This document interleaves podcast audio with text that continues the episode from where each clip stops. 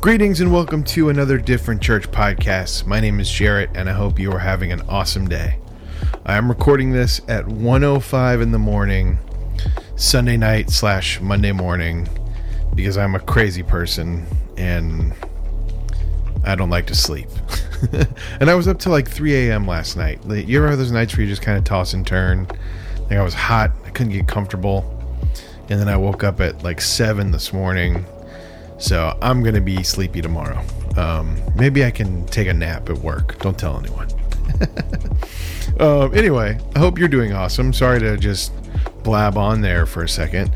Uh, we're going to jump right into today's um, message. Uh, it wasn't really a message, it was actually more of a conversation between our, our pastor, Pastor Hannah, and a good friend of the church's, Michaela Cimarral. Uh, she works in anti-human trafficking, and since February is uh, Human Trafficking Awareness Month, we wanted to have her come in and just kind of lead a little Q and A um, discussion about things to look for, um, signs you know to look for, ways you can spot somebody who might be in danger of being trafficked, and then if you do, then what? Um, so there's a lot of education and, and awareness, and uh, it was a you know it's a hard subject to talk about. So I can't say that it was like you know the most amazing, uplifting Sunday we've ever had, but it's important work, and we're happy to be a part of it. Uh, Michaela works for a really awesome organization, and we're happy to support them as well. Uh, right now, I would normally be giving you announcements, but Hannah did a welcome, and she did such a good job with the announcements. I figured I'd just let her take care of it. And also, uh, today was really cool because we got to see one of my favorite things, which is Hannah on stage wearing Baby Nova. You may notice I have a small person attached to me. Um, she's having a weird day. so if she cries, you know, I just give her to my mom and we'll just keep going. Okay? This is real life. And I love her a lot. So she's going to just be right here. Um, we have a couple of important announcements. First of all, brunch at Three Daughters, of course. So head on over there after we are done with this. If you take out your phones, you can go to diff.church. That is the best way to connect with us, unless, of course, you can grab me on the way out, but it might be difficult. Last week, we had to run away very quickly because she refused to eat out of a bottle. But so, what happens when you have an 11 week old baby? so, um, Go to diff.church. You can let us know what you're praying about. You can let us know what you're celebrating. We would love to celebrate with you. You can donate there. You can sign up for groups. This is the most important announcement. Groups are starting so soon. You must sign up for them. We have a St. Pete group, a Tampa group, and we have an online virtual group. They will be all doing the same thing. So we're going to have some discussion questions loosely based on that week's topic or that week's sermon, and then everyone is welcome to participate in that group and kind of share your opinions. We, of course, always want to be respectful. We have a lot of different people from a lot of different faith backgrounds who come here, and we want this to be a safe place for everyone to explore faith. And I'm really excited. I think groups are the best part of church. Like, this is pretty great but groups are my favorite. So you should definitely join. Bree is our St. Pete leader. Isaac is our Tampa leader. He was out front greeting people. And then we have Josh and Jamie Chan, who are our Zoom group leader. And all of the times are behind me. Is that all the announcements? Oh, yeah, we're turning one next week. this is so exciting. You should come because we're going to have something cool for you if you come. I'm not telling you what it is. You have to come. Um, can you believe we've made it a year? through a pandemic. Oh man, I'm so excited. so we are turning one. We have some cool, we're going to a new spot next week for brunch. Um, we are going to have cake because it's a birthday. And why do we need an excuse to eat cake? No, but I'll take turning one as an excuse to eat cake. And it's just going to be an excellent time all around. So definitely make sure you're here. And we're going to have free portraits, like actual nice photos, not like a selfie on your iPhone. Although the iPhone camera is pretty fabulous. But Jarrett's going to take some lovely photos of you, and then they will be yours to keep, provided we can share your beautiful faces on social media. so, we have a guest speaker today, and actually, we're going to have a discussion about sex trafficking. Now, this is something that impacts our local community in St. Pete, and we have Michaela here. Some of you may remember she came and led worship for us a couple of times at the end of last year, and she actually works for a local anti sex trafficking organization. So, we have lots of things to learn today. Before that, it's Black History Month. So you know what time it is? Time for the Black Person of the Week that you should know. This, hopefully there will be a picture, is Gladys West. Now, you may not know her, but I guarantee you she affects every part of your life. She was a mathematician who spent her entire life analyzing satellite data, and she is responsible for GPS. Yes. So, if you don't have to print out MapQuest directions anymore, if you do not have to print out a TripTik from AAA to get where you're going, if you don't need a front seat driver to navigate you and be like, oh no, I missed the exit, it's too late, we have to turn around and make a 20 mile detour. If you don't get lost going literally anywhere in your life, think a black person, Gladys West. She made that possible. And special shout out to Tiffany, who showed me this person this week. I had no idea who Gladys West is, and now I feel like my life is much better. Okay, so we everyone give a hand to Michaela. I'm gonna have her come up here. All right. Michaela is a regional advocate for More to Life, which is a non governmental organization, a nonprofit that's not from the government. Does that make sense? NGO. There you go. NGO. If you don't know what NGO means, it's non governmental organization. I had to look that up. Mm-hmm. I'm going to try and sit down. We'll see how this goes. yes. Still sleeping. so, more to Life primarily serves clients ages 10 to 24 who have been trafficked or are identified as high risk for being trafficked. And today we want to discuss the ins and outs of sex trafficking and how it impacts our local community in St. Pete and what we can do about it. Yes, thank you. Thanks for having me uh, this morning at Different Church. Um, so, before we kind of get into this talk, I did want to say that it's, it can tend to be heavy. Um, so if anyone at any point is feeling uncomfortable, uh, triggered, um, just kind of not at ease, you know, um, at any point, feel free to take a step outside, just take a moment. Um, and afterwards, if, if, there's anything that you want to process through, talk through with myself, um, I have tons of resources that I can put you in touch with. But I always like to caveat with that because human trafficking is uh, not the most fun topic to talk about, but it's definitely necessary to be aware of what's going on locally. So, Absolutely. yeah. So, can you start by telling us what is sex trafficking? And yeah. is there a difference between that and human trafficking? Is it the same thing? Yes. So, human trafficking is kind of like a larger thing. That's what we like to coin the term as like human trafficking. But with underneath human trafficking, there are three different types that we commonly see in America, in the States. And those are sex trafficking, labor trafficking, and domestic servitude. And I'll kind of go into those a little bit later as to what the signs are for victims that are suffering either as a sex trafficking victim, labor, or domestic servitude. Um, so, just to kind of broadly define human trafficking, so, human trafficking, it's the use of force, fraud, or coercion to obtain some type of label, labor or commercial sex act. So, force, fraud, or coercion, and that's how it's defined by law enforcement, FBI. That's how they identify human trafficking. Um, and then, like Hannah said, I work for an NGO called More to Life, T O O just throwing that in there because there's different more to lives out there. So, more to life, we primarily serve victims and survivors of sex trafficking. We do receive referrals for labor and domestic servitude, but usually like to refer those out to experts in those areas. Um, what's really neat about More to Life is that, as Hannah said, I'm a regional advocate, which is it's another word for a victim advocate. Um, we also on our staff have full time survivor mentors and clinicians. So, a survivor mentor is someone who has been a victim, who has survived human trafficking, and now they are healed, they're healthy, and working full time in this field to meet with girls and boys um, who are coming out of this. Um, it's pretty phenomenal to watch it in person because some of these clients, some of these victims, we like to call them mentees because we have mentors, mentees. Um, it, they, they see therapists, they see counselors, but they are always saying, but you don't get me. You know, no one understands what I've been through and the trauma that I've experienced. But now having a survivor mentor on staff, they can say, I know exactly what's going on because I went through it and I lived it. So that has been extremely powerful um, to see survivor mentors come through in that way. And our organization, More to Life, was started by a survivor of human trafficking. Yeah.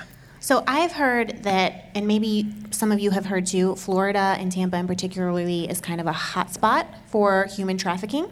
Um, why is that? Why is it so prevalent in our area? And how can we tell who's at the most risk and why are they at the most risk? Yeah. So I definitely want to break that down as to why is Florida ranked that high, or where is Florida kind of in the rankings? And I do have a slide, I have a picture to kind of show the hot spots. Um, so the Polaris Project, they have this, um, I believe this is a few years old at this point, but you kind of get, uh, get the gist of it, that the hot spots are California and Florida, and you see on the East Coast, kind of up towards New York and DC. But in 2019, um, Florida ranked third in reported human trafficking cases. Um, so Florida is third in the country. Um, and then within the state of Florida, we have three, um, three of the top, or in, in America, we have three of the top 10 cities just in Florida alone, which are Miami, Orlando, and St. Pete, Tampa, Clearwater area. It's kind of, Tampa's like lumped into one area. Um, so Tampa, St. Pete, Clearwater is number three in the state as far as reports for human trafficking. And um, so we were definitely more prevalent because of many things uh, in this area in particular and in Florida. Uh, for one, we have what's called the I 4 corridor. I'm sure you all know I 4 going up to Orlando, back and forth. It's a very easy. Um, transient place when people come to visit. There's lots of tourism in Orlando, lots of tourism in Clearwater. You know, we have some of the best beaches in the country. So it's very easy on I 4 to transport and move people and children. Um, also, uh, unfortunately, we have lots of uh, strip clubs that are in our area. Um, I'm sure all of you were aware of what you know happened last month, which was the Super Bowl, was in our area, right? And it's very exciting that we get to host something like that. But with large events such as the Super Bowl, such as WrestleMania, such as uh, what's the Monster Jam. Um, with that comes people. And when traffickers know that there is an influx of people coming into a town to visit, they move their girls, they move their boys to that area and start exploiting and soliciting them online um, because there's more people. So it's it's very unfortunate, but. Um, in our area, we have a lot kind of going against us in that way, and that's why it's so prevalent in Florida and um, in this area. So the the next part of your question was you said, who is most at risk and why? So, the most at risk um, are vulnerable youth and young adults that are in the foster care system. Uh, about 40%, I would say, of the kids that we serve that are coming out of the foster care system have been trafficked. Um, LGBTQ youth that are runaways are very, very vulnerable, and we actually serve and mentor in one of the only safe houses for boys um, in Pasco County. And there's a lot of LGBTQ youth that are there um, being helped after they've been trafficked. And also, um, children who have been um, sexually abused within the home, and home is not a safe place anymore, and they run away. That's a very, very um, high risk person who you know, could be potentially trafficked. So um, now, something that I want to kind of shed light on is nowadays, those are like the high, high, high risk, right? But now it's preteens, it's teenagers, it's young adults. Anyone who has a cell phone in their hands is at risk, honestly. Um, that is just the biggest thing that we have seen, even since COVID has hit. Uh, we have noticed a huge influx of referrals of just 13, 14 year olds and their parents catch something that's going on on the phone that just doesn't seem quite right. And although they have not technically been trafficked, they are very high risk for being trafficked because of the activity that they've had on social media, on certain apps, men and women that are trying to groom them through these apps. So it's, it's really scary, but it's something to just be aware of that it's not just the runaways, it's not just homeless youth that are at risk anymore, it's any youth that are using social media that's not being properly monitored. So how like if we understand who's at risk, and it sounds terrifying to think everybody could potentially have some risk, right? Um, especially as a mom of a baby. Um, so, how would we spot it? Like, what are the signs? What can, how can we know when something is potentially going wrong? Yes. And I, I did want to mention, I forgot to tell like one little story before we moved on to that question, is um, speaking about how traffickers and pimps and um, people prey on teenagers and young girls and boys is they prey on vulnerabilities and in general just things that kids kind of say that I'm lacking in or I need I need love, I need this, right? So one of our survivor mentors, she got you know, home was not safe for her anymore. She had been um, sexually abused as a child, ran away from home, and then a gentleman did see her. This was a while ago before technology and the cell phones. She met a man um, in person, I think it was at a gas station, and he just said, You're beautiful. You have beautiful eyes. And that's all it took. She had never heard that from a safe person in her life, but she heard it from him. So she was immediately drawn to him, and that's how she um, entered into the life, is what they call it, is the life. So, how can we spot uh, human trafficking and how do we report it? So I definitely want to go back to human trafficking, that broad term, and how there's the three kind of tiers to it, or the three common types that we see. So for us with sex trafficking, um, definitely one way, or there's multiple ways to spot it. So a younger person um, with an older adult that looks out of place. Um, definitely, the younger person might be dressed a certain way, whereas the older adult is not. Um, if it just kind of looks out of place, then it's it could be something. Um, a victim, they wouldn't be making eye contact at all. So if you kind of are assessing the situation, they'd most likely be looking down. They wouldn't try and make on, eye contact with you and get out of it because they'd be afraid to um, a victim, they would not be able to speak for themselves. So if you did approach them, which we'll talk about that later, um, if you were to approach them, they wouldn't be speaking for themselves. Their pimp or trafficker or the person who is exploiting them would speak for them. Um, they would not have their own ID on them. That was another thing that happened to one of our survivors as she was being trafficked during Mardi Gras. And some cops pulled over her and the person that was buying from her. They called him Johns. I don't like that name, um, but I call him the buyer. But this cop pulled over the buyer and the survivor, and the cop, and we're training law enforcement now, so we're getting much better. But the cop didn't ask for her ID. Um, she didn't have it on her. Her pimp had it. So if he would have known, if this cop would have known to say, hmm, you know, she doesn't have her ID on her. She's not really speaking for herself. I need to get her out of this situation. He didn't know. And she mentions that a lot in her talks as well that she could have been rescued much earlier if that law enforcement officer would have known. Um, also, the trafficker, or yeah, they would be holding it for them. So, signs of being groomed this is on the internet, uh, on the apps now, um, or just in general, if you're noticing these. Uh, characteristics at all in someone, then it's possible that they're being groomed to be trafficked. So if the victim or if the client is in school, their grades will tend to start suffering a bit. Um, victims they will protect their phones and the conversations on their phones very very tightly they become very possessive over their cell phones they don't want anyone seeing or looking or knowing what they're talking about um, they talk about having an older boyfriend possibly or a new friend who's older than them that is saying hey you you know i have this job for you. Hey i'm making money this way. Um, if they show up all of a sudden and have multiple phones, if they have new shoes, new nails, new hair, but they don't have a job, especially we, we see this a lot in our younger youth. 13 year olds, 14 year olds, it's like, well, there's no way you're working right now, so what's what's going on? You know, you have a brand new purse on you, so that those are just some signs. Um, and then also, substance abuse goes hand in hand with it because a lot of pimps and traffickers will use drugs to lure them into the life. Labor trafficking. Looks a bit different. So, with labor trafficking, it happens a lot locally in our massage parlors, nail salons.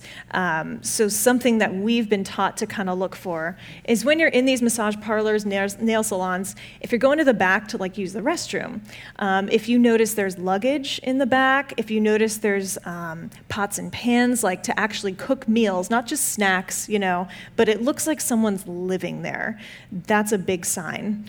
Um, because we we were part of a rescue where there were um, it was on the east coast of Florida. Some of you may have heard of it in the news a few years back. Um, I believe one of the buyers was like. Uh, the owner of the Patriots, right? So he you know, he got off with a small charge, of course, which is unfortunate. But, anyways, we were able to help rescue some of the women from these massage parlors, and they had no idea that they were being trafficked. Um, they just kind of went with it. Uh, they paid to live in the salon. They had to pay $10 a night just to sleep on the massage tables at night. And they were living in the salon and were told to work this many hours a day with very little pay their passports were being held, um, and so, and their families were being threatened. So that happens quite often. And then also with youth, youth that are selling magazines door to door, youth that are delivering newspapers. Um, we've seen one of our, our girls who was sex trafficked then be taken advantage of and labor trafficked. She was told, this hurts my heart, um, by a church by a church that she she could come and have a room, have you know meals if she would just help set up events, if she would just help with certain things. And sooner you know she good thing she knew the signs because we had been working with her for a little bit but she was working 14 hours plus a day um, one meal a day wasn't getting paid. So just things like that it is just it's hidden it's hidden right in front of our faces but we have no idea sometimes what's going on. And then last one is domestic servitude. Um, and that one is it happens to more um, people who are immigrants refugees that are coming into this country being trafficked into the country. And it's uh, typically younger people who are made to stay at home and essentially just be a live in nanny um, for no pay or just to stay in this country. So that happens pretty often as well. Um, and with the signs for that, it's someone who's younger, they're not attending school. You notice the blinds are shut 24 um, 7. Whenever they do come out of the house, they're not making eye contact with you or speaking. So that's domestic servitude signs. Mm-hmm. And then I'll put up a slide at the end too. We'll talk about how to report some of these things. So. Yeah. So once we know the signs, like what can we actually do to support NGOs locally, um, like More to Life, or ha- like how can we even what, what can we even do? Because mm-hmm. it feels the whole topic feels really overwhelming to yes. me personally. It may feel overwhelming to you. You may think I. What, just because I spotted something, what if I'm wrong? What if I really offend someone by, and it's really like their niece or something? Right, right. Um, so, the first thing to do is educate yourselves as much as possible and educate others because what happens nowadays, and, and I did the same thing. So, I started in this field internationally, and I saw it in Guatemala. I worked with women in uh, Berlin, Germany. Um, you see it in Cambodia, Thailand. But in our minds we think and then the, the movie taken by you know with liam neeson in it that's what we think of when we're like oh that's human trafficking. It happens overseas or it's people being like chained and kidnapped and thrown into a van. And that's what we think. So the sooner we educate ourselves on what does it really look like here in st pete in tampa in orlando um, then we can start to move forward with okay how can i recognize the signs and what what can i do so the big thing is. Um, obviously, well, we can put it up um, in a second here. I have a hotline that you can call. So if you ever suspect something, you can just call that hotline, and that hotspot map that I showed you earlier, it's tracking that. So the more calls that we have in, they're aware of what's going on in our state then we get more funding to help battle it and combat this. So the more you report it, or if you're suspicious of something going on in your neighborhood, at a school, at your place of work, you just simply call the hotline and it's anonymous. Um, so that's a very practical thing to do. Um, I would definitely say be be safe first. Put your safety first when it comes to inter- intervening um, in person. I even myself, like being someone who's trained in the field, I've been on sting operations. I always need to protect myself first because pimps and traffickers can be very, very dangerous. Um, so make sure if you do see something in person, out and about, once again, that you just um, call the hotline. You, if anything, kind of become your own little detective. Take down as many mental notes and details as possible. What is the age, roughly, of the young person or the person you think is being trafficked? What does the exploiter uh, look like? Where were they last seen? What were they wearing? Just things like that. And you'd call that into the hotline. Um, a big one that I know it sounds weird, but we need to start doing it more is we need to challenge pop cultural norms that are going on right now. Um, with the over sexualization that's going on in media, it's making it normal now. Um, something that I've heard a lot of lately that's really scary, because we were all teenagers once, right? Or some of you still may be teenagers, I don't know. We're all teenagers at heart. But, anyways, I've been, i I've been talking to a lot of teenagers lately and just saying, what, what are some normal things that are going on now for you in your pop culture days? Because we had our own things, right? So for them, obviously, they all have iPhones, smartphones. And one of the things they're saying is certain apps, it's very normal to just send nude photos. It's normal, it's praised, it is acceptable. And, um, and it's in exchange for something that now it's easier than ever to send money back and forth, to send things to, to a doorstep, to hand out your address and say, Cool, I'm going to send you this picture. In return, you're going to send me you know, something on Venmo or Cash App. So these pop cultural norms, we need to start shattering them and saying this isn't this isn't right. Um, something that I experienced recently. And it, in the moment, I was so mad at the person, but then when I really thought about it, I'm like, but it's not his fault. It's literally our culture's fault for teaching him it's okay to talk like this. So I take boxing lessons, right? So I'm in the gym and we're boxing. And then at some point he's like, all right, everyone, like, let's squat, you know? So we're getting on our squat. And then he's like, okay, now, you know, bounce up and down or do this like a stripper, blah, blah, blah. And he was like saying, like a stripper. And I'm like, mm, I'm not sure I'm down with that. And then he was like, yeah, you know, it's cool. We're, uh, we're paying for them to go to trade school and to go to college and do better things with their lives. And I'm just like, oh, if only he knew. So it's just, you know, because we work with women who are being held against their will to work in strip clubs. So when we think it's normal to just say these things, it's not and it shouldn't be so that's a big part of what we can be doing is calling people out when they're starting to make things sound normal um, when it comes to being over sexualized, young kids being sexualized in that way. Um, so I know it sounds, sometimes it sounds kind of lame, but that's a practical way to just say, we need to stand up against this. Um, yes. So we had just a couple more questions um, from you guys. So, what do, do victims of human trafficking and sex trafficking do they self identify as victims? And do they ask for help? Uh, nine times out of ten, no. They do not self identify. It's very, very rare. Um, we receive referrals from all over, um, directly from parents, grandparents, but also DCF, DJJ. And most of the time, these girls are like, it was my boyfriend. I loved him. Like, what do you mean I was being trafficked? I don't know. And it's, it's not until we call it getting them to ground zero and kind of saying, this is what was happening, you know, this is what's happened to women that we work with, survivor mentors. Um, and it's like, even though you think that's not what's going on, that's what was happening. So it's it's very very rare that you'll have someone that comes to you and says, "I'm a victim. I need help for trafficking." Now they could say, I'm a victim, um, I need help with my substance abuse, or I need help because a lot of these things go hand in hand, or they say, I'm, you know, struggling with domestic violence with my boyfriend. But then you say, cool, how old are you? I'm 15. How old's your boyfriend? He's 35.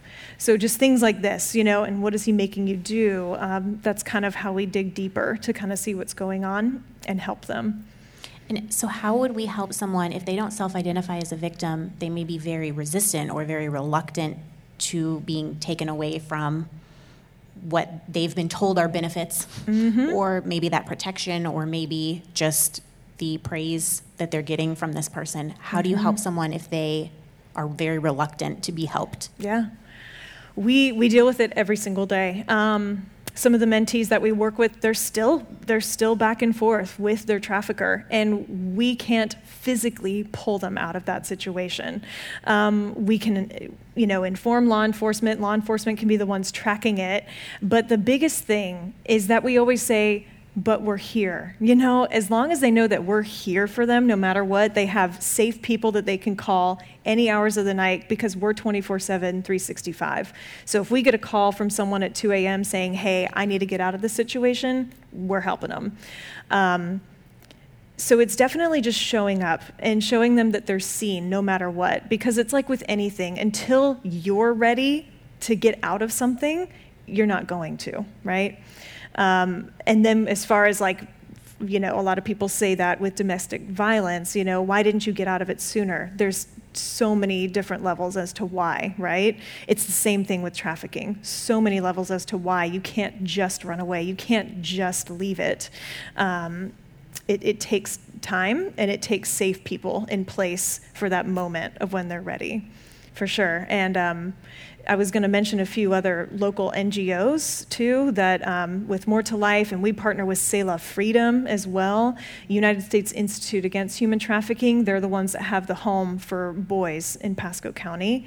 Redefining Refuge, and then something that's really neat that could be a tangible thing if anyone here is interested in joining um, the Heart Dance Foundation.